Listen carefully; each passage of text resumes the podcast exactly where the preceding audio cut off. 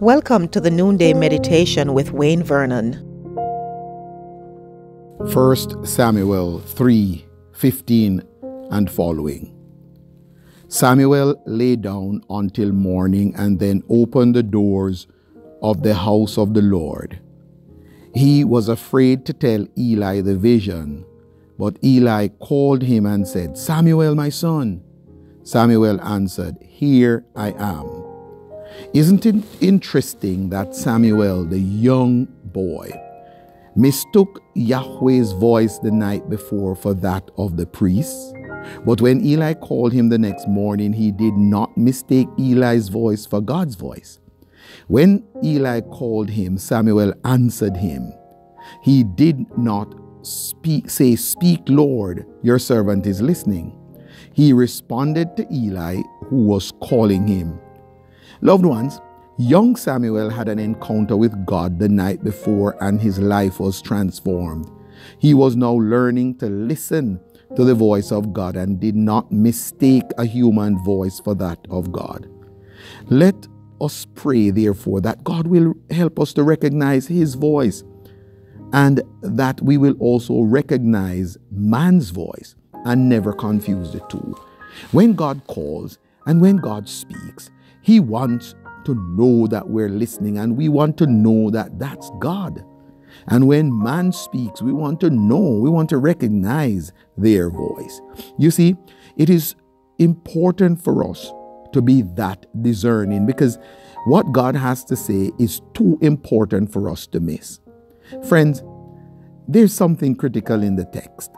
In the verse 1 of the text, we notice that the, in those days the word of the Lord was rare. There were not many visions.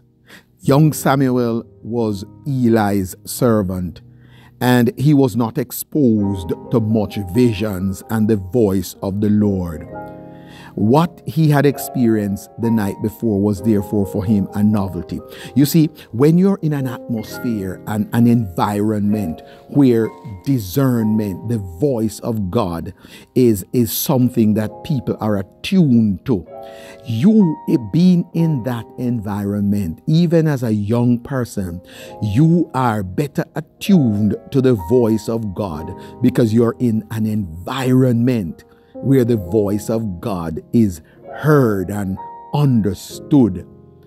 Samuel was able to maintain his focus and he knew that it was Eli calling him this time and not Yahweh. And that's where I want to be, and that's where I believe you want to be as well.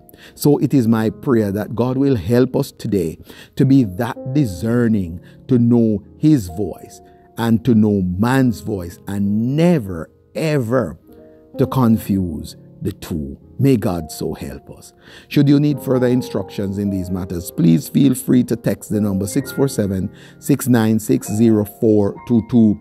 Should you desire to surrender your life to the Lord Jesus Christ, please text the word salvation to this number as well. Someone is standing by to support you right now.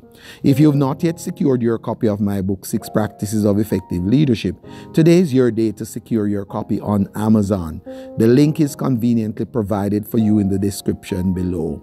If you live in Jamaica, you could get your copy from the Montego Bay, Sterling Castle, or Waltham Park New Testament Churches of God, or at the bookshop at the head office of the New Testament Church of God in Jamaica. It is located at Roden's Pen in Old Harbor.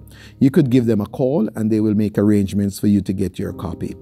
We look forward to hearing from you how core leadership services may be of help to you in your organization or local church to be able to prepare leaders for greater leadership responsibilities.